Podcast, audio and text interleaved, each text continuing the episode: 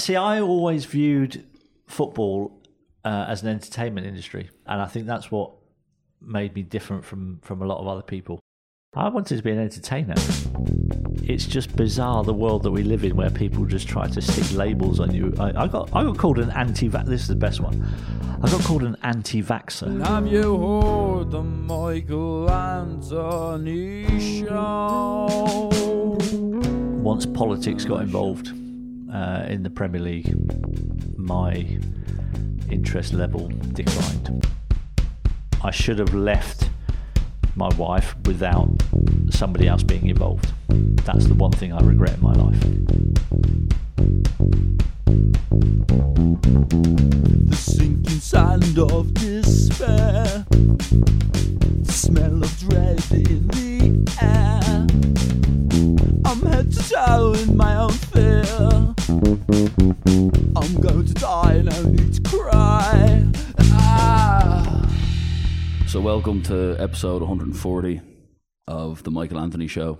As we are joined by a biblical figure for today's episode, um, we've had some footballers on the show before, Captain Marvel, Brian Robson, uh, people like Andy Cole, but not the everyday man's footballing man, and that was Matt Le Tissier. Would you agree with the analysis that if you were to play today, it, w- it wouldn't work? No. you think you would have worked harder in order to make it work, or ability is ability in any generation? Uh, I would if I would have done what was necessary to be a professional footballer. Uh, that was my dream as a kid, um, and that's all I ever wanted to do. Uh, and so I would have done whatever was necessary at the time to be a professional footballer. Was there, in some ways, an allergy to following the rules that was in your childhood, that was nearly expressed in the way you played, but also in the manner in which you didn't take the traditional path? I mean, it is. I know you've said things like you just kind of weren't really arse leaving Southampton, and the difference in wage by going to a big club wouldn't be what it was today, but it still was a strange decision. And any gaffer who adopted a system that involved kind of breaking the code of how you expressed yourself on the pitch, you didn't really, you didn't really work under. I wasn't a conformist. Yeah, where where did that where did that come from? Um, where did that come Is from? Is it living in Guernsey in a kind of chilled out seaside town in which you Quite believe just possibly. Um, I think it also came out of um, uh, an unwavering belief in my own ability. Um, that I knew I was good at football and I knew what what I could do on a football pitch. But good at football is one thing. We meet those guys in the schoolyard. But good at football to the highest level. And in a Premier League era where money is coming into it and Jurgen Klinsmann's on pitches and you're still chipping it up and kicking it against Wimbledon, no one else really had the audacity to do it. that level of not giving a fuck is unique in sport. And it is something that has given you a cult status. And there'll be people in New York City who would associate you with the guy who didn't give a fuck, the Bob Marley of football to an extent. Yeah. Um, see, I always viewed football uh, as an entertainment industry, and I think that's what made me different from from a lot of other people. Uh, a lot of, uh, of other people were obsessed with winning. Um, I was never obsessed with winning. Did you ever care about winning? Yeah, I, I cared about winning, um, but I didn't obsess over it.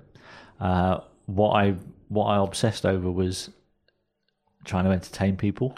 Um, I always, when I watched football, I always wanted to see things that not everyone could do, um, and I wanted to watch players that were a bit different to everyone else. Um, so my heroes growing up were people like Glenn Hoddle uh, and Liam Brady, um, guys like that who had unbelievable natural talent, um, uh, and I just wanted to play football the way that I knew I could play it, do things that other people couldn't do, and I knew they couldn't do. They didn't have the ability that I had. So if a new signing comes to Southampton in the 90s, do you give him, as a guy who's been in the dressing room for years, PFA Young Player of the Year 1990, do you tell him this is our goal for the season, this is where we want to finish, this is what we want to do in the cup competitions, or do you let him know, here, Marian Pahars, we're here to entertain? Because you would have become the lead figure in the dressing room, and therefore to have your kind of lead figure, your Roy Keane, as a guy who isn't about winning and trophies, he's about fan entertainment and the art of the game. How did you translate that to people who signed to Southampton who wanted to win? Well, firstly, I didn't really become the the major force in the change room. At any point, even after all the time you spent there. Even when I was captain, I probably wasn't the strongest, loudest person in the change room. Uh, that was never my makeup, my character.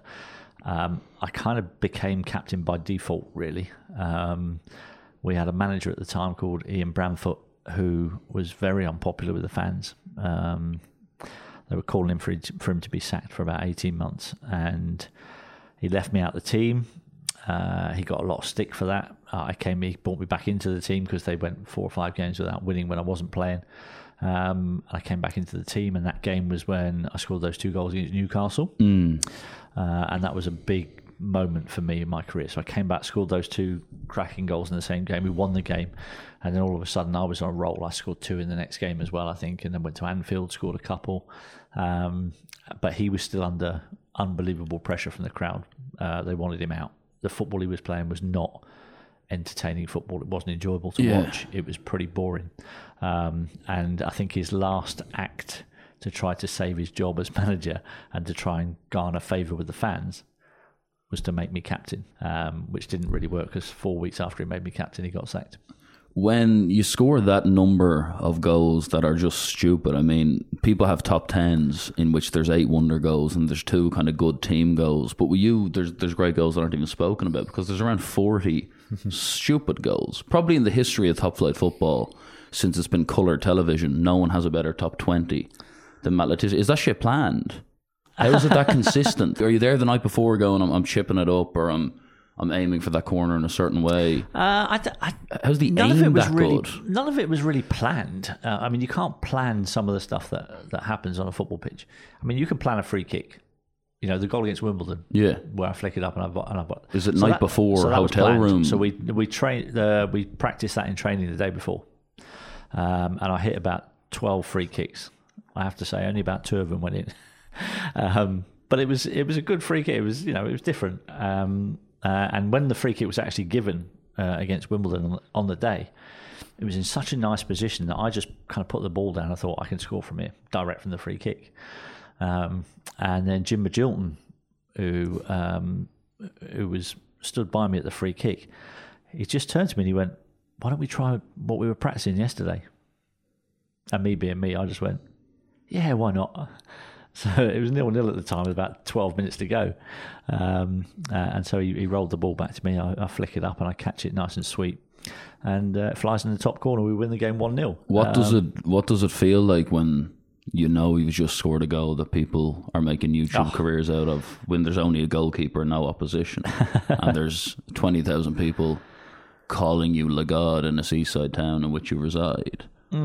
it was an unbelievable adrenaline rush when you score a goal like that. I mean, scoring any goal is good. It gives you it gives you a buzz. You know, when you see the crowd erupt, um, it is fantastic.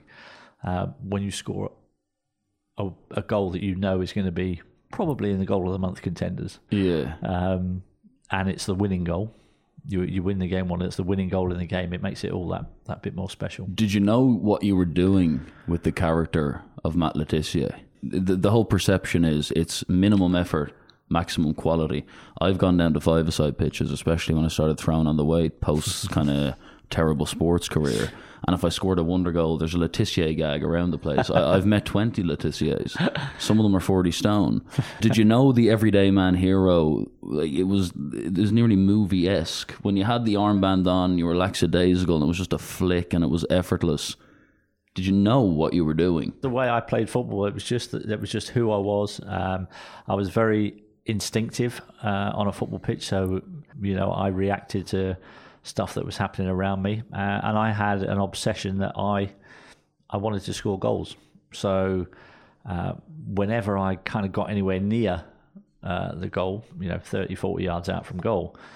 Um, although I might be looking to pass to one of, one of my teammates, always in the back of my mind is, can I score from here? What can I do from here to, to score a goal? Um, and I always had that that mindset. Um, I just loved scoring goals. Did you ever feel inferior to any team? Like, because Southampton would, would have times where they're losing 4 0, 3 0, you go six games without a win. Yeah. Did you always feel that you could be one of them if you wanted to be? Oh yeah, and it was easy to stick through the terrible times when Eric Cantona was coming to town and winning leagues. yeah, yeah. No, um, you know, I think we once went. Uh, I think we went like nineteen or twenty games without a win once, um, and the manager kept his job. Imagine that. Yeah, 1988, we're talking about here. yeah. Um, but during, you know, even during that time, you know, I was I was pretty young at that point, um, so it was it was a little bit different. But whenever we went through poor spells, I knew because of the the way that football was, um, that we would we would come out of it. We would come out of it, and that I could influence that. The big thing that follows you is the only having the eight England caps. Um, do you care about only having eight England caps, or was not actually care? being from England? did that kind of take away from it a bit because it was such minimal effort to get more? Pick up a few more cones, run a bit more. But even even then, I'm not so sure. Uh, I think the the biggest thing I think to to have won more England caps would have been to move move clubs. So, Uh, uh, was so it anything got to do with the fact that it was Hoddle and Venables and two two gaffers who you'd rejected as a player to move to Tottenham and, and Chelsea? I don't know. Um, I would hope that they were bigger people than that, that they wouldn't hold it against me that I turned them down as club managers, that they wouldn't pick me as England manager. And they did pick me, they just didn't pick me very often. Um, so I, I, I would hope it wasn't because of that. Um, but I think it was definitely something to do with the fact that I was playing in a team that were, you know, for the most part in the bottom half of the table, fighting relegations, um, and people who were playing at the top end of the table in the big teams were were at a massive advantage when it came to, to England squads. What's it like meeting someone who's ahead of you who knows that they have around one tenth of your talent at, a, at an award dinner? Right? No, but genuinely, like let's say you're talking about a Carlton Palmer or even like a, a Nicky Barmby or something like that. They know you're better than them. Do you find that people find you Hmm. because- arrogant? No, because I um, I have always uh, respected anybody who was good enough to make a living in the top flight of professional football, um, because you don't get there without having something about you, Mm. and that doesn't necessarily mean you've got the most ability in the world. Um, but you've got something. It could be an ideology. It could be yeah, a want bit to between pick you. two. Yeah. You know, you have an attitude about you. You have, um, you know, I played with guys at, at Southampton. You know, one of my best mates is is Franny Benali. Franny be the first person to admit he wasn't the most talented bloke in the world, um, but I knew if we were on the last day of the season and we needed to keep a clean sheet to stay up, I'd want him in my team because you know that he will drop everything for you. He would throw his body in the way of anything.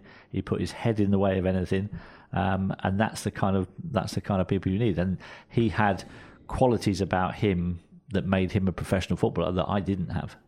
He had an unbelievable thirst for f- levels of fitness. So he was is unbelievably fit in pre-season training. I never saw him. He was that far ahead of me in all the running. Um, but he knew he had to be that way to give him the best chance of having a career. And I've always respected those players that who didn't have all the ability that I had. But the deep but had the- respect. like there is a different respect for talent over work rate. It, it's why we love rock and roll stars. Oh, yeah, it's, it's yeah. why we love Lennon and McCartney. They're doing LSD and they're still making that money off writing something. There's something that is more kind of that person's happier because they don't have to sacrifice any element of themselves to achieve their goal. Yeah, yeah. I mean, you're right. There is different levels of respect. Um, you know, so so I would respect somebody like David Ginola or Dennis Bergkamp Yeah, or Gianfranco Zola, Thierry Henry. yeah. You know, I would respect those players. Who's the best mixture you've seen? Rooney. Oh, the best mixture. Yeah, Rooney, I, I thought was incredible because he had that mixture of the ability and the the desire and the And work Fergie, rate. Fergie was really a good guy to have for Mm. making sure that he made Rooney feel like he was a lazy darts playing scouser who was going to throw it all away. Do you wish you played under Fergie? Um, uh, it would have been interesting. Yeah, yeah. Ever, ever a murmur of it? Not really. I think he did mention once when when Cantona retired Yeah. um, that he thought about uh, replacing him with me, um, but he'd he'd had it on good authority that I had no intention of leaving Southampton, so he didn't even bother making it. You would have went to the famous Man United, though, would you not? Nope. Would you not? No. No, The Champions League football never appealed to you. not really. Was there a safety net element to it, though? Um, Like, if I you don't really think there was a, a safety net element to it. I think what uh, what it was w- with me at Southampton, there, there was two things.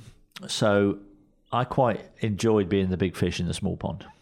So I, I liked. But where does that, enjoyment come from? it's the expectation. So I I liked the fact that people looked to me Yeah. to produce uh, and to score the goals and to create the goals that were going to keep us up. So uh, I liked being in the position of of being able to be the hero. Yeah. You know, and I, I've never shied away from that. Uh, I've From a psychological point of view, though, is that an egomaniac we're talking about there? there's probably a little bit of ego in that. Um, but the other the other part of that is, um, which, which is completely contradicts that. Really, is that I always felt like I owed Southampton something. In terms of all I ever wanted to do as a kid was be a professional footballer. Southampton gave me that opportunity to be a professional footballer, so I felt like I owed them. Um, and I don't think I could have lived with myself if I'd have left Southampton and they'd have got relegated. I'm not saying that would have happened, but there was probably a bigger chance of it happening. Oh no, it would not have. being there. It would have. There were seasons where you stayed up on goal difference. There was multiple seasons where you stayed up within a win or a draw. So I wouldn't have been comfortable with that Would you because I take would have felt like that was my fault. Would you take games more seriously when the dogfight was on than you would in October? Yes. Like that. But that's is that not unprofessional in ways? Well, no, it's not. It's, it's not unprofessional. It's not that I didn't. It's not that you don't. You nearly It's wanted not the that you don't dogfight. try. It's not that you don't try in October. It's just that you're more relaxed in October. Fergie wouldn't allow you. Yeah, but their expectations were completely different to ours. Did you not want nine months of stress? You didn't want to be a Wall Street stockbroker. You wanted to be an artist. You wanted to be a painter. I wanted to be an entertainer. I wanted to entertain people. So during that time, it didn't. It, those games, the results of those games, you know, weren't really, really crucial. And But they kind of are. Some and some seasons, you had a time where there was no relegation scrap at the end of it, um, and it was just a nice, smooth ride through the season, picking up enough points. Um, but those times when you didn't pick up enough points, and there could be multiple reasons for that. Um, when you got in those situations at the end of the season where you needed to pull out some results, let, us not forget it's not just me in this team. I've got ten other people with me, um, and for for all the people that, that might say, "Oh well, it was a it was a one man team," you can't you, you can't have a one man team in football. I cannot do, I could not do a lot of the things on a football pitch that other people I needed around me to do for me. Everyone struggles with the notion of people telling them they're not kind of maximizing their ability. It's one of the banes of life, regardless of your industry. If people coming up, whether it's a sibling, a family member, a wife, a girlfriend, you could be the. You must have got that every night. You must have had even Saints fans coming up to you going that this we're cool with you winning first division titles. You're too good for us. Um, no, not really, not really. And and the whole thing about maximizing your potential. See, that I think a lot of the time there's a lot of projection going on there. So people who criticize you for, for not maximizing your potential are probably people that haven't ever maximized their potential, and they project that onto you to make themselves feel better.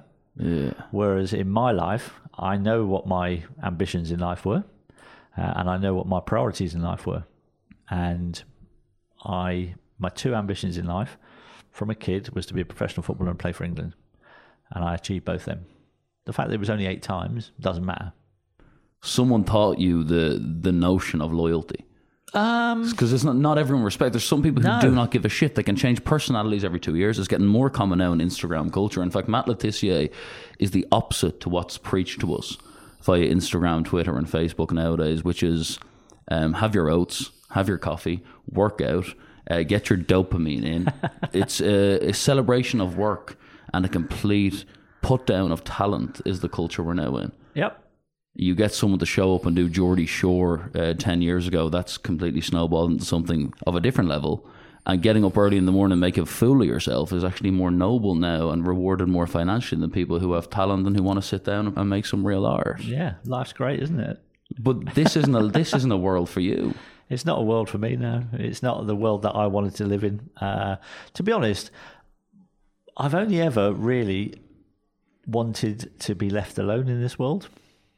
Quite frankly, um, I've only ever wanted to play my sport. Yeah, I love sport, not just football. Do you like rugby? No, I said sport. Do you like cricket? yeah, yeah, I was good at cricket. Do you like If I- if I basketball? Do you respect basketballers? Yeah, I, I played basketball as a kid. Uh, I quite enjoyed that. But like, would you think LeBron James is a phenomenal athlete? oh yeah, there's Yeah. phenomenal athletes in basketball. Absolutely. Know, Michael Jordan was incredible. But yeah, you just wanted to be left the fuck alone. So I wanted to be left alone in my life to play my sport and just be happy. I just wanted to be happy. Uh, I've always found from a young age, um, my, uh, my uncle once gave me a bit of advice, which has always stuck in my mind since I was a kid. Because I don't know what, how he said it or uh, why it resonated so much, but he said something and it stuck with me the whole time. And he said, "We're here for a good time, not a long time." And those words have always stuck with me, and I've tried just to have a nice, relaxed life. Um, You know, the world's a bit people. fucked up when the kind of violent left wing are now no longer coming for conservatives, but they're coming for people who want peace. Yes, it's incredible, isn't it? Um, which shows that it has got so corrupted that it has become fascism to an extent. It has become um, something that did um, represent the extreme right wing 60, 70 years ago. And that, that is a theme that is now occurring. You're seeing people who Yep. do want to be left alone, who aren't trying to hurt people's feelings. I mean, the Russia tweet came across probably wrong. I, I so the the thing with the the whole point of what I was trying to make there, and I and it was clumsy. It was just and, media and- trust. and I admit it was. Don't believe everything that you see Mm. or hear on the television, because in times of war, propaganda will be used by both sides. But in terms of that actual particular issue, you hadn't given much thought to whether or not you thought that that kind of slaughter was true. So, uh, so the point I was making was it should have been made with probably a less emotive subject as Yeah. the as the tweet that I quoted. If uh, so, I, so that's when I held my hands up and went, I, I, I probably messed up there. But like a tweet is two seconds of thought as well. People act as if a tweet is a fucking thesis. It's a guy sitting having a coffee in his kitchen who just goes fuck Like, it. uh, yeah, yeah. Don't believe everything you read in the media. Blah blah. But blah. you probably do underestimate what 500,000 followers means. And it's probably the same reason that you underestimate what you'd mean to fans. Where you don't give a like, for example, if Xavi talked about coming home from school and watching me score goals, I don't even know what I'd think I am. I wouldn't have the kind of discipline of the uh, of the ego to not think I'm better than people. But I'm an immature guy. I have less years than you. But you don't really give a shit. So you probably misread the fact that now people are so obsessed with uh, the idea of 15 minutes of fame and, and importance that these kids, these 28 year olds who want to be influencers, think you think you're famous.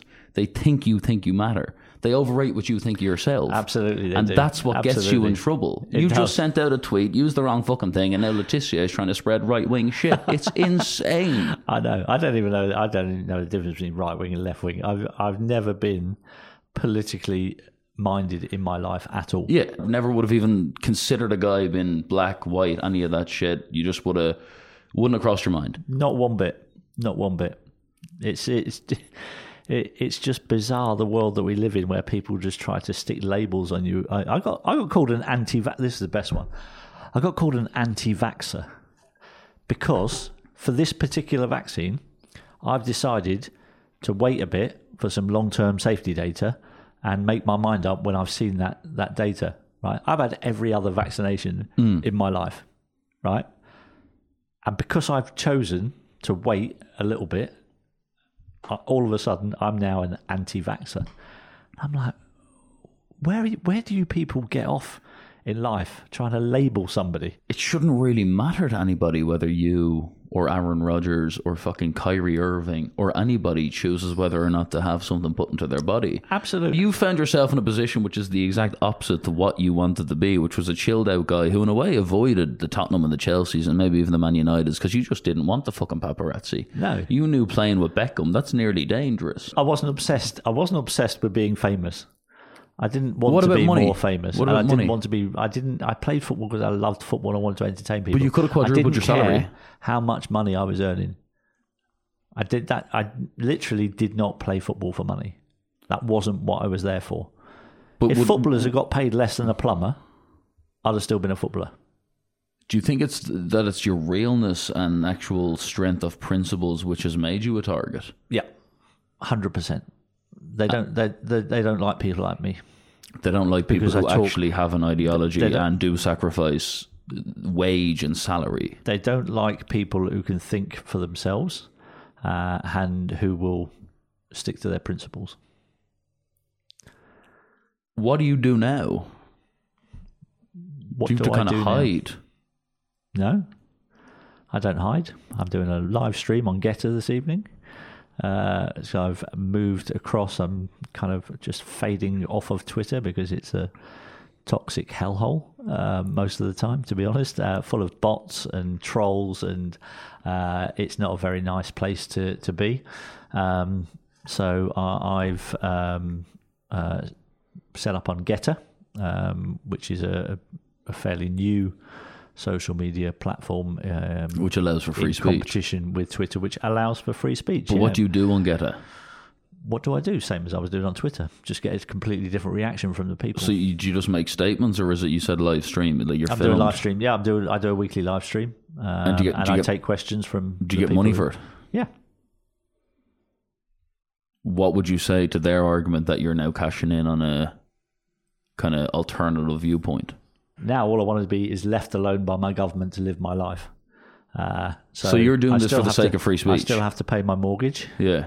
uh, but I I am also very strongly strongly in favour of free speech, uh, uh, and I think it's something that we have to fight with for our lives with because once you lose that, we're in a very very bad. Let's say they place. do win, which is looking, in fairness to the world, that does tend to figure shit out. When when a proper evil gets to the tipping point, the fact that we're floating around the globe and we don't know why we're here tends to fight back, and our mystery of existence does tend to allow us to continue to go on.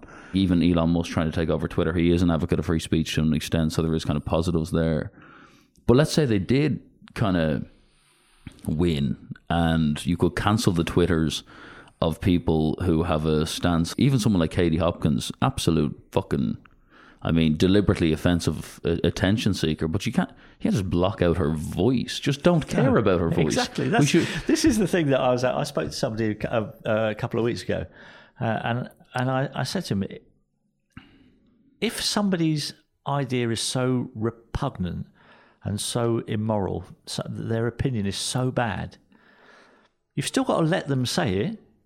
Yeah. But then, but then you can choose what you do with that opinion. You Yeah. go, oh well, that opinion's stupid. I'm going to ignore and that. it's not like the opinion has power. This isn't 1960s Birmingham marches in which some guy's going on air saying, I don't want black people in the country, and he actually has the decision making ability to do it. Katie Hopkins is just ranting. Exactly. Even Graham Linehan, previous guest of the show, he is at the end of the day just making it, but they can't even hear it. So it's nearly like a brainwashing of the overall public. If they had achieved that, what do humans do then? When everyone's on the same page, is it just a warm up for just being completely bought over by technology and just becoming robots to consumerism? I Really, think, I think that's that's what it is that the goal? all the evidence is pointing towards going in that direction. That that's that's the goal is to make us people who can't take emotional conflict powerless Yeah, to money. It's the aged capitalism. Characters like you from the 90s and even rock and roll bands who genuinely. Liam, how, how much money did Liam Gallagher cost his record label with his behaviour by just wanting to be a rock and roller? Now it's Ed Sheeran. Now it's someone who's clean cut. And now every footballer, footballers don't have opinions anymore. And their performance isn't even analysed as long as they're politically on the right side. Yeah. And as a Manchester United fan, hmm. I believe Marcus Rashford falls into that category. Um, what's he still doing there? Just as, a, just from a football point of view, I mean, based on the season he's had, the eighteen months he's had, he is, and the fact that he never really kicked on to the next level as Yeah. like a, He's someone traditionally Manchester United would now look for. You- you- You're 35 million for. Yep, absolutely. But because he has a political narrative, Yep. he It's a uh, different. It's a different world. because he has a political world. narrative, he's uh, he's allowed just to be rated as a, Untouchable. as a footballer. Yeah. So what's It's- the it's fucking point, Matt? It's it's But you're very lucky the age you're at. it does seem yeah yeah I, I know. Because you've had your adrenaline hits, you have your legacy, and at the end of the day, a cranky old man is a much better guy to be than somebody who's disillusioned with the current setup, and someone who's a huge football fan as well. Traditionally, I really, really love football, what it represents, how it brings people together, and actually, the sport in general is a very funny concept. Eleven guys, there's two goals, offs, all that shit. Top flight football's ruined. Um, I see where you, I, I see why you think that, and I think there's a lot of people who think the same way as you. Um, What do you I think? certainly don't have the same affection uh, for, it as, for even as, Southampton? as I used to do. For even Southampton, Um, probably um, for football in general. Um, I, I feel like once politics got involved uh, in the Premier League, my interest level declined. And politics never decided to get involved when it was a case of football fans being anti Tory government, being anti Thatcher, being in the terraces, uh, representing the working class. Politics was fucking bailing on football then, and it was uh, citing hooliganism, Yeah. if anything, Yeah. in Parliament. But once it became popular, politics, it got All its hands sudden- all over the all Premier League. they're all over it, And they once it became a get enough of tourism attraction, and once the money was massive, and once you had to claim you're a Villa West Ham fan, if you're fucking David Cameron, whatever the fuck, it became popular, and people are falling for it. And people, people, that's the that's the I think that's the the worst bit about it, or the most frustrating bit about it, is that people don't see through the bullshit. What I also don't understand is, especially when people say things like, "Hey, Matt, Matt Le Tissier is now a conspiracy theorist," and have cancelled numerous other people. Even Johnny Depp's been attempted to be cancelled. At one point, he's fighting back. Is that how don't they understand that in every tragedy that the, the, the human life has ever experienced, the masses have been brainwashed? Yep, absolutely, and we don't learn from history. It's incredible. Why would why would people who agree with everyone think they're right? it's mental, isn't it? It is mental. You know, I can't remember who it was that said when you find yourself on the side of the majority, you need to step back and take. And the a funniest thing is though is, look at is that the left have always viewed themselves as anti-money, anti-chasing the dough. Yet now everybody who opposes them is clearly taking a financial sacrifice. And also, when you're looking at people like Matt Le Tissier or people who never valued things such as materialism whilst they express their craft and their art, in a way. And I know you said you've no interest in left and right, but as you played football, there was a Che Guevara element to the way you played the fucking game. You were a socialist footballer. It was everyone's. That wonder goal was everyone's. I'm doing this in a Southampton jersey because I want to share it with you. I could do it in a Chelsea jersey, but it just wouldn't feel the same. Uh, it's yeah, it is an interesting, uh, interesting concept, but I've I've I've never really thought that deeply about it. Um, you know, I was I was just going about my life, doing what I was good at, having fun, and having a good time until two years ago. what happened with the um, the iconic Soccer Saturday lineup? Was that just they've had their day, or was it you four white men get them out the fucking door? Um, I think it was a combination of things. Um, I think there was definitely a, a change of direction in terms of the way the company was going with the on-screen talent. I'm all for proportional representation on television. Absolutely, Yeah, because t- television is a representation of society. it so, should, so it should be. But why was It that? be, why was not. that four split up? If it was kind of a, a therapeutic experience for all watchers, come uh, twelve o'clock on a Saturday. Yeah, I, I agree. I, I think if if something's not broke, you shouldn't try fixing it. Um, Were you guys shocked? Charlie and Phil were probably not so shocked um, because I think Phil had already spoken to Sky uh, and they were kind of talking about phasing out because uh, Phil was uh, getting into his 60s. Um, Charlie must have must have been quite shocked, I think, because I don't think he saw that coming. I don't think any of us saw it coming. I, I kind of, I kind of saw it coming because I'd had a couple of uh, issues with my social media content that they weren't particularly happy Yeah. about. Um, so it wasn't a, a massive shock to me. Uh, Was it as good fun as it looked? Meeting up with the four boys and oh, it was football. brilliant fun. It was brilliant fun. And Just we're doing- completely taking the piss for four doing- hours. Yeah, and getting we, paid for it. We're doing some. Uh, we do some theatre shows now as well. So we do we do a live theatre evenings with us. So we we do get back together again. Um, so we've got another five or six coming up at the back end of the year. So they're good fun, and we we just kind of roll back into how we used to be. What Stelling does is probably one of the most underrated jobs in world broadcasting. If you look at the instantaneous ad lib nature of what he's doing, he could be a stand up comedian. Absolutely. He could be a newsreader in any generation.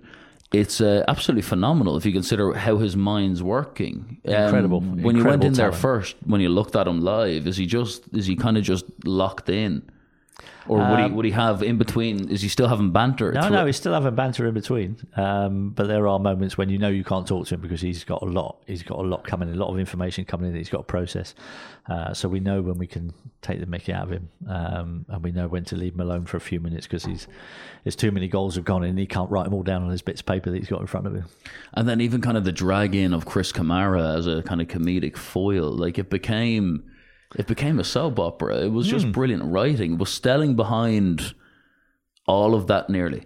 Um, well, that's a good question. Like, actually. like, like how Cammy became Cammy was without. no, I think that was just Cammy's personality. But does Cammy through. work without Stelling being the antagonist of Cammy's ridiculousness?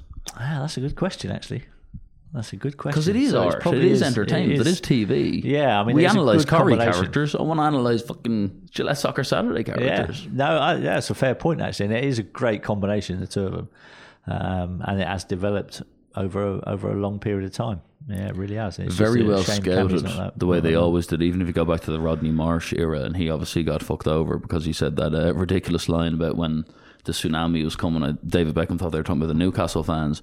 The Georgie Best, the effortless, uh, brilliant kind of genius, and then they kind of got you in. They got Phil Thompson, who'd won a lot. I was actually the beneficiary of Rodney making that joke live on air did you- because I was only uh, like a an occasional stand-in before then, uh, and then when Rodney got sacked, that's when Sky came to me and said, "Can you do every week?" So I was actually um, quite fortunate that Rodney did that, Uh, and and I was in the right place at the right time to to take advantage of that and spent the next fifteen years on the show. So Your knees get weak, your quads lose muscle density, but the brain stays in the same head. How do you remain a happy man if you are an athlete who prided himself solely on being an athlete? You could go to any coffee shop, restaurant, or bar in this town tonight and of people licking your arse.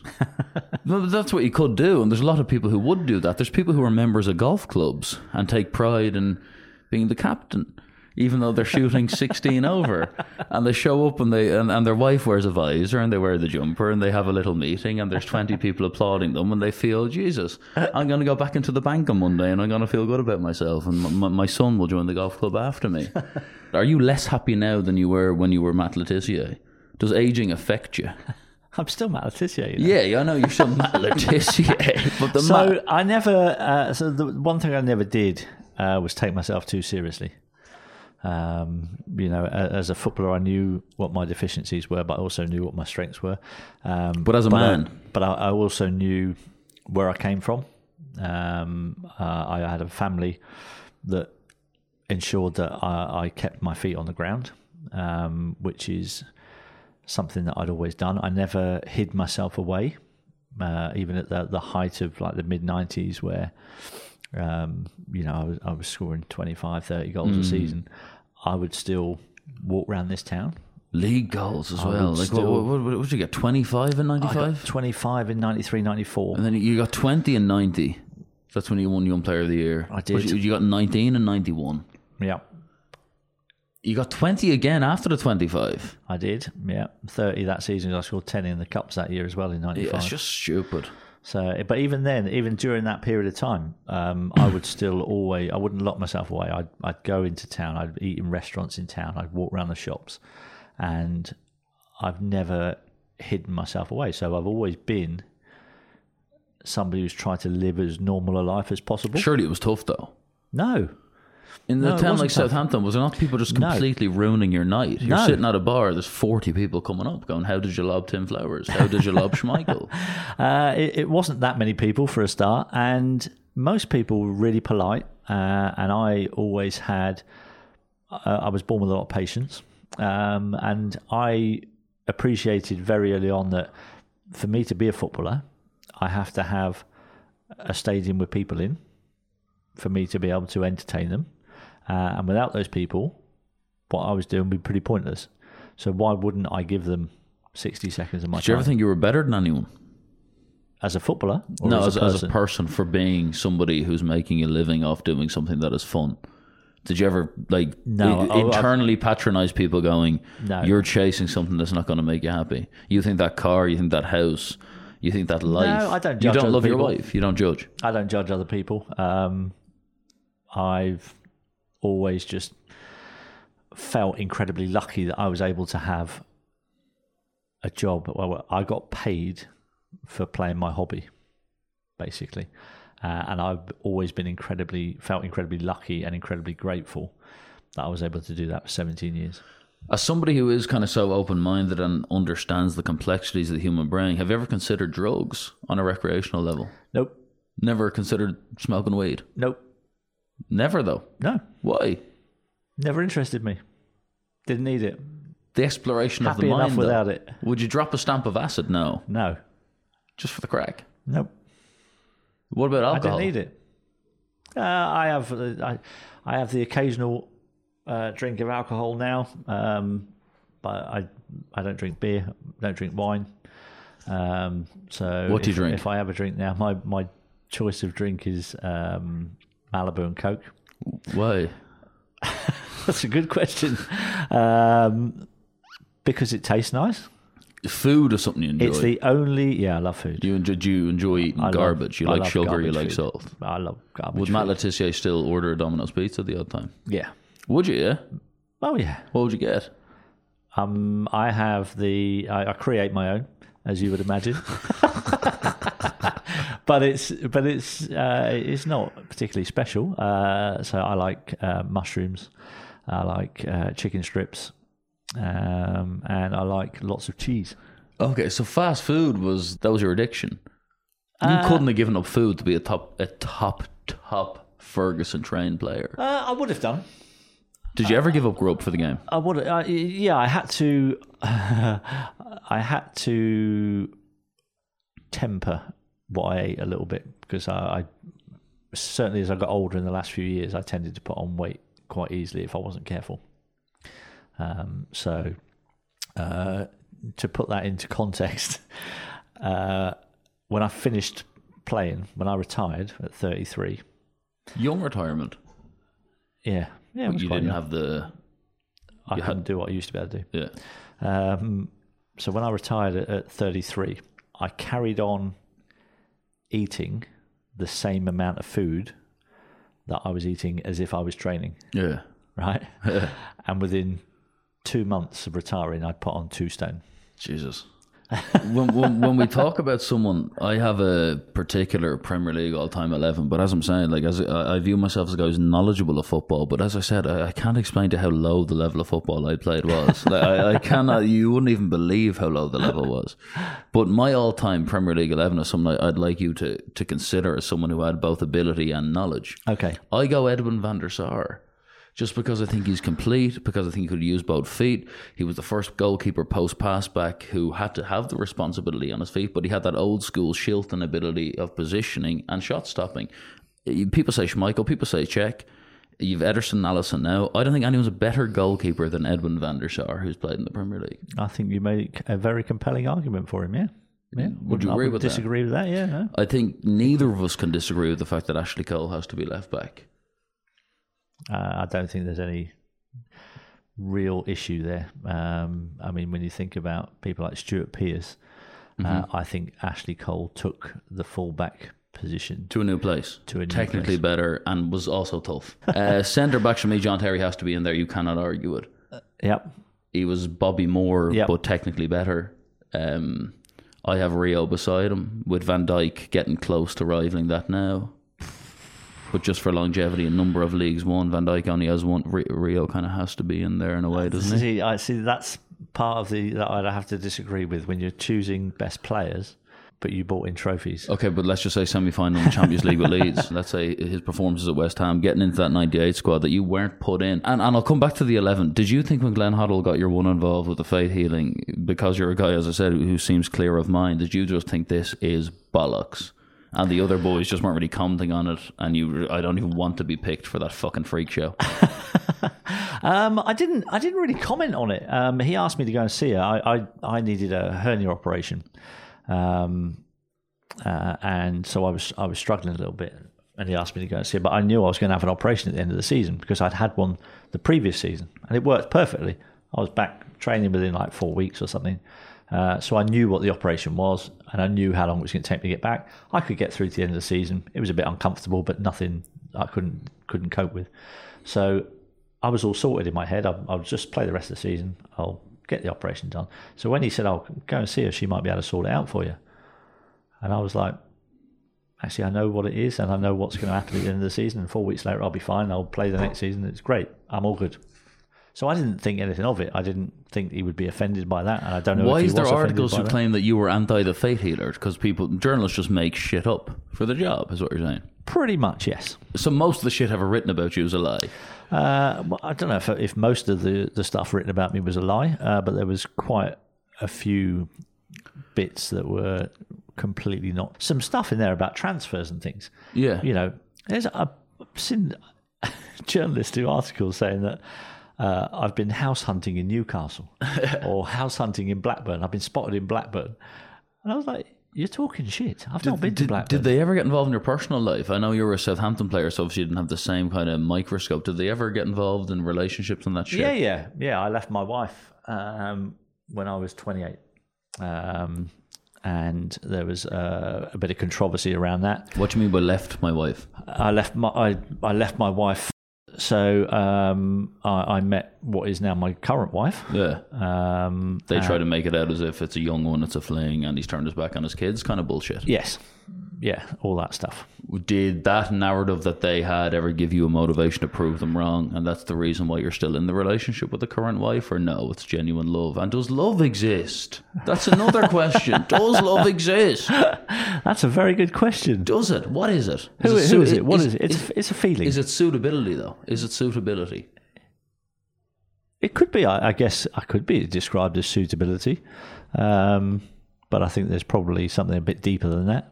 Um, but that's a that's a whole new topic. That But what, just that, that could go to levels where you just like Were they I- I inaccurately probably, I describing? probably don't understand. Were they inaccurately describing the circumstances in which you, as you would put it, left your wife? Did they try and make it seem like Guernsey childhood sweetheart? He thinks he's too big for his boots. Yeah, now yeah. he's gone off. Yeah, of course, yeah. And what was it like to deal with? Is it is it funny or is it still painful? Uh, do you know what? It's actually more painful to the people around me, um, as has been kind of the last the last few weeks. Yeah. It's always more painful for you know my wife, um, probably my parents, um, because I I see it for what it is, um, and they see they see the reaction of people, and they have people you know coming up to them going, "Oh, are you, are you okay? You know, Matt's taking a bit of a hammering. Is he okay?" And then they start going, "Oh, oh, blimey! I sh- Should I be worried about him?" But actually, do you know what? I'm absolutely fine. Don't worry about me.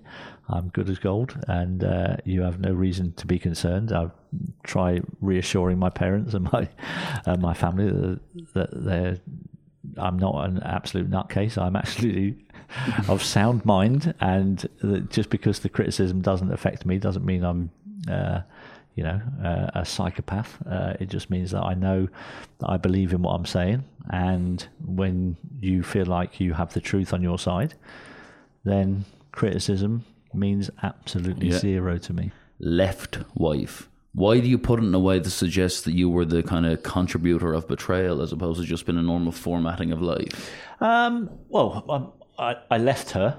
I left the home, so I left the family home. What does that mean, though? You pack up your shit and I go, packed up my you, shit there's a series of conversations in which you say, "I don't know if I'm feeling this anymore." I packed up my shit and went. Um, Do you regret kind of doing it in such a? I, I regret doing it. Though I, I should have. I was in an unhappy marriage. I should have left my wife without somebody else being involved. That's the one thing I regret in my life. Did you leave your wife because somebody else was involved? Did I leave my wife because somebody else was involved? I left my wife because I was unhappy. I wasn't happy in my marriage. You might got married at twenty one though. Yeah, really young. Yeah, I wouldn't Three recommend. years of legal drink serving. I wouldn't recommend uh, really to anybody uh, getting married that young. I think marriage is something that needs to be I don't believe in it. something. Uh, Full and- stop. What does it mean? What does it mean? Yeah, I don't. I, I can understand that point of view. Um, I can completely understand that.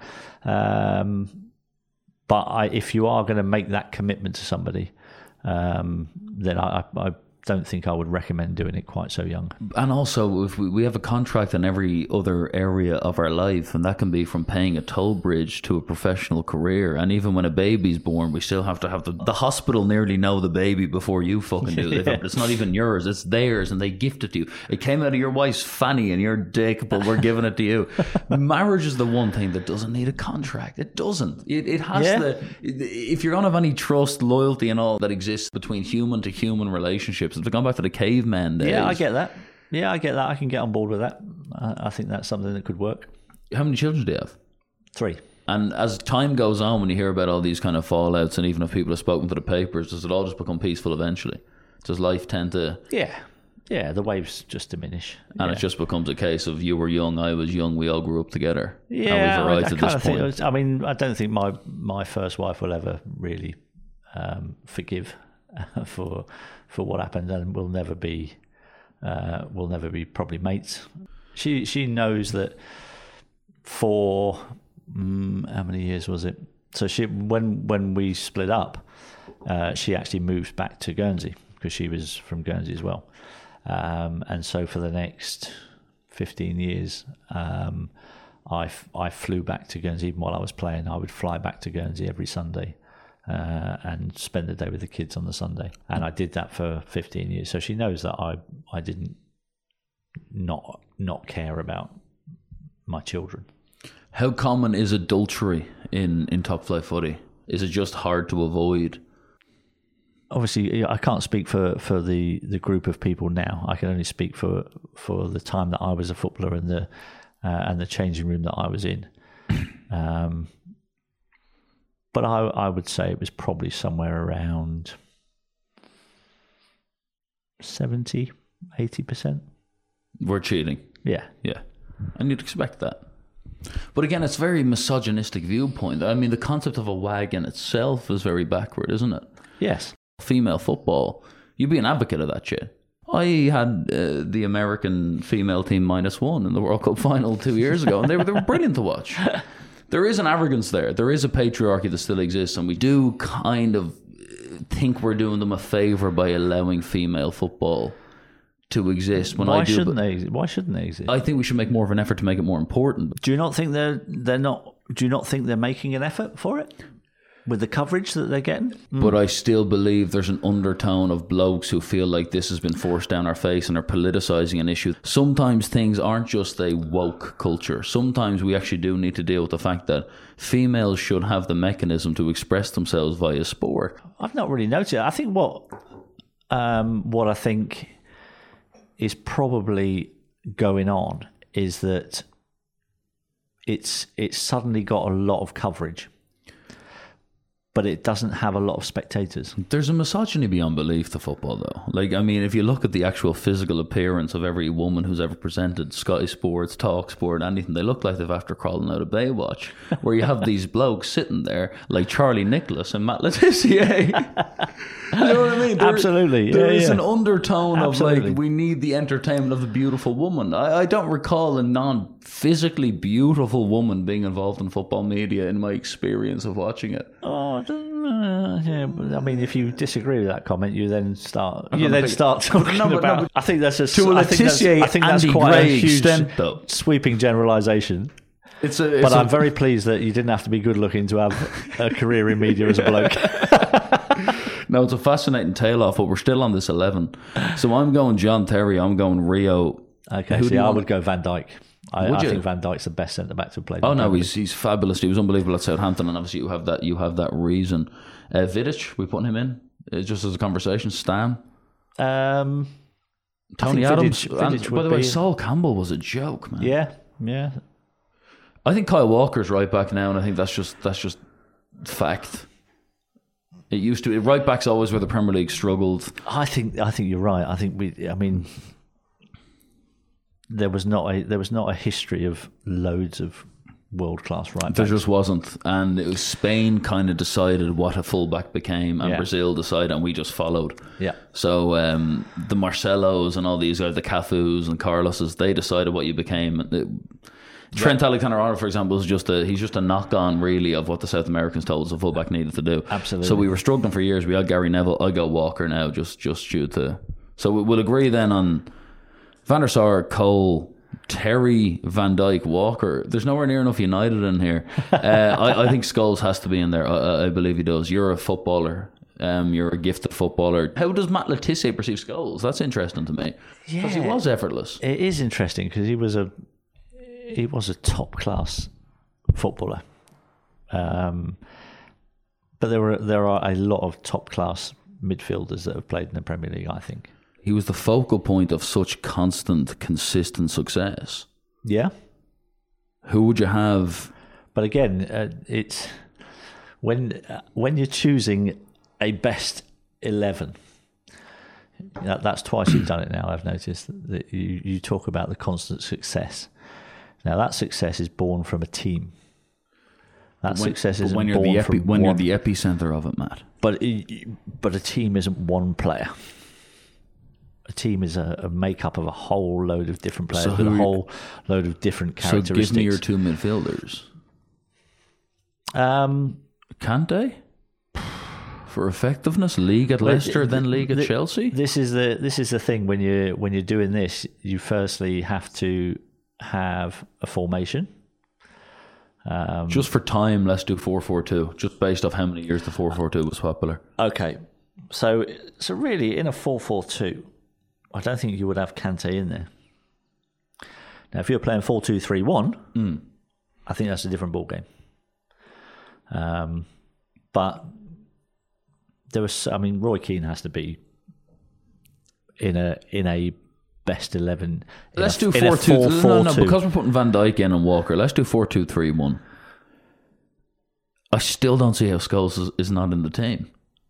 The guy could play. Oh, I'm not saying he's. I'm not saying he's not in the team. I'm just saying there's there was a lot of good midfielders around. Um, you know, you will talk about Lampard and Gerrard and De Bruyne. the midfield's going to take Is, a while. is it where? Is it who? Rooney off Henry? Right. So you wouldn't have the Premier League's Shearer. greatest goal scorer. Oh, yeah, in the I just think if you actually, if, but but uh, obviously Alan Shearer, Jesus Christ, the respect from him is through the roof. What he did as a footballer is beyond belief. But I I do not believe, and I could be wrong. Who the fuck am I? I do not believe he was a better football player or made you more likely to win on any level of football, highest European stage than either Wayne Rooney or Thierry Henry. I, I, I- just I know he was a great goal scorer. He was brilliant. He was Yeah. so consistent. I genuinely think they were both fucking. Do you know what I mean? They were the Rolling Stones. They were the top level of their industry, I think I think Wayne Rooney has more natural football abi- ability than Alan Shearer. and had seasons in which he got the thirties. Hmm. He proved it. He proved that if he wanted to kind of not get involved in the game and have the discipline to be centre forward, he'll get Yeah. those goals. Rooney and how can you leave Henry out? I mean, the electricity. no, you can't leave Henry. out. Henry was the best player I played against in the Premier League. Yeah. You were probably a bit older then, though, so probably kind of thought his pace was a bit more frightening than it, it should have been if you were five years younger. was Scholes not up there? Uh, You kind of thought you could do what he did. I, I, I, if you were asking me who the best player I played against was, it, it wouldn't be Scholes. It would be Henry. As a as a footballer with multifaceted Yeah. ability. What was Cantona like to be up against? Was it a lot of performance? He went on to be an actor. Was Cantona was was very good, but but not a better footballer than Scholes. who was the best United player you played against? Um, I mean, Ryan Giggs caused us a lot of problems down the years. a lot of problems. But in terms of consistency, season in, season out Giggs, he's also cancelled. And by the way, one of the only deserved uh, to be cancelled. I mean, come on, there has to be a rule here. Brothers' wives are not in the picture. But uh, no, Giggs, Giggs did. He was too inconsistent. Really, if you look at numbers, if you look at figures, he was out, out but of the I- team. I, the obviously, other. I, I only, I, what I'm going on is how they played against my team and how many times he destroyed my team. Yaya Toure and has a massive argument. Yeah, Yaya Toure is an incredible footballer. Yeah, that's why. That's why this. I mean, given that it's now, what is it, nearly thirty years Hmm. since the Premier League started. Um, you know, Kevin Kevin De Bruyne has to be in that I, conversation. I, I see. The problem is here. I can't leave Scholes out. I, I, I can see that. I can't. I, I, I can't. but I mean, there's probably there's probably names as well that you know, if we really sat down and thought, we'd probably come up with another half a dozen, Aguero has a huge argument. half a dozen names. Yeah, he would do. We've dissected and got to a point where we realised there is too many names. But I'll just, I'll just give you my four, four two. I'll listen to your four four two and tell you Van if I really. I'll only tell you if I vehemently disagree. Van der Sar, Cole, Terry. I, I get if Le Tissier is saying Van Dijk over Ferdinand, I don't really have a leg to stand on. Kyle Walker, I go Kante due to his violent uh, versatility around the pitch beside Paul Scholes. I'd go Ronaldo on the right, Bale on the left, with Rooney off Henry Okay. in a 4 4 2. Yeah, I mean, I, I'd, I'd probably not put Kante in there, and I'm surprised that you would put Kante in front of Roy Keane.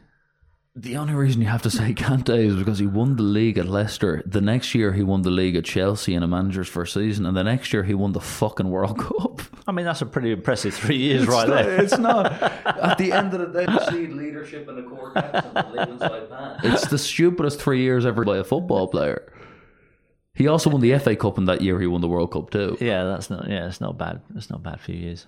I can. I mean, I can see why there's a there's a reason for it.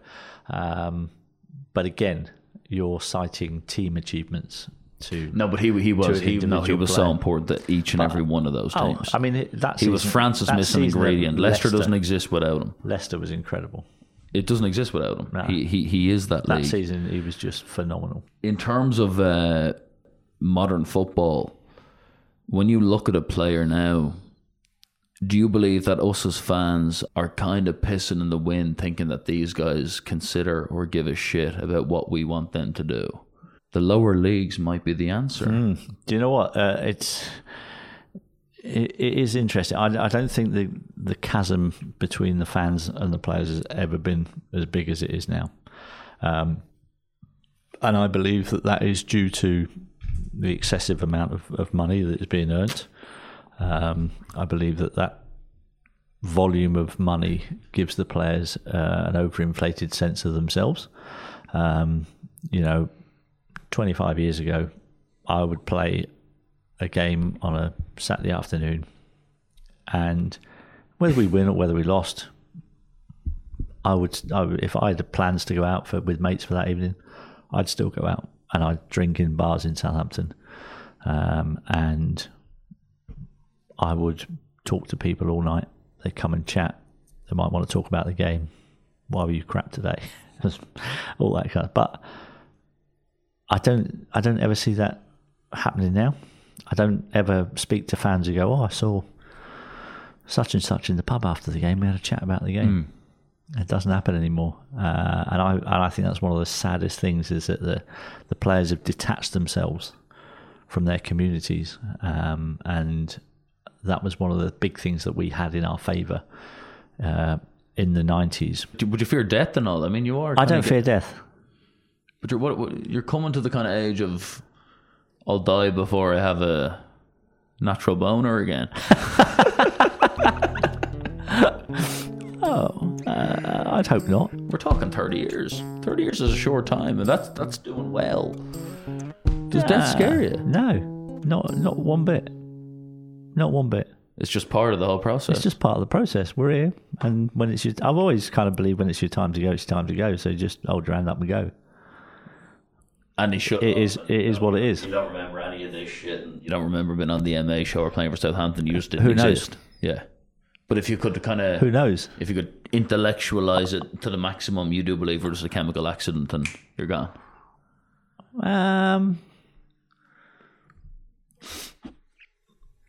I haven't really given it that much thought. I've never been um, a particularly religious person. I I, I'm not a churchgoer. Um,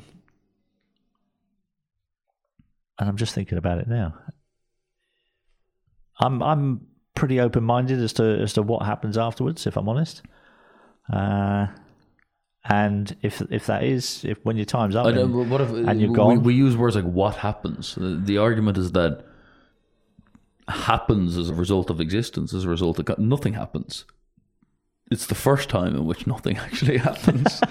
it's just 1888 again, yeah, and we never we never chipped goalkeepers. And we never spoke into microphones, and we never got cancelled via fucking vultures on Twitter. and the whole thing's pointless anyway. So stop giving a fuck. it is. That's that's a good attitude, really. I think that you're right. When you think about how big how big the world is and how small a part we play in it, we are completely fucking insignificant. Oh so get over yourselves. It doesn't make any Stop sense. thinking you're so And important that's that's and what's stop caused all this. And that's what's caused all else. this. And people going on about climate change because we can't really deal with the fact that humans were here way after Earth was, and we've been so greedy. the Earth is ours. The Earth is trying to tell us via fucking the melting of the ice caps. Your time is over. Fuck off. You won't survive in the new climate. We'll be fine. We'll be good, but you arrogant fuckers who develop Twitter and all this shit won't suit it. And maybe Branson and Musk get to Mars, but they're trying to tell us to fuck off, so we're cancelling people in response. There you go. Uh, Legard, Le Tissier, it's been a privilege to talk to you. Thank you um, as a football fan, and to the many football fans listening for the countless memories you gave us. And uh, thank you for coming on to the Michael Anthony Show. It's been a pleasure to talk to you. Pleasure, mate. Good to talk right, to you. cheers, mate. All the best. It's been how many years, my boy? Audio book started shorter than You audio still books. don't know my tears of joy. No need to go, just take Radio it cast. slow. podcast or something like that. And have you heard the Michael Anthony show?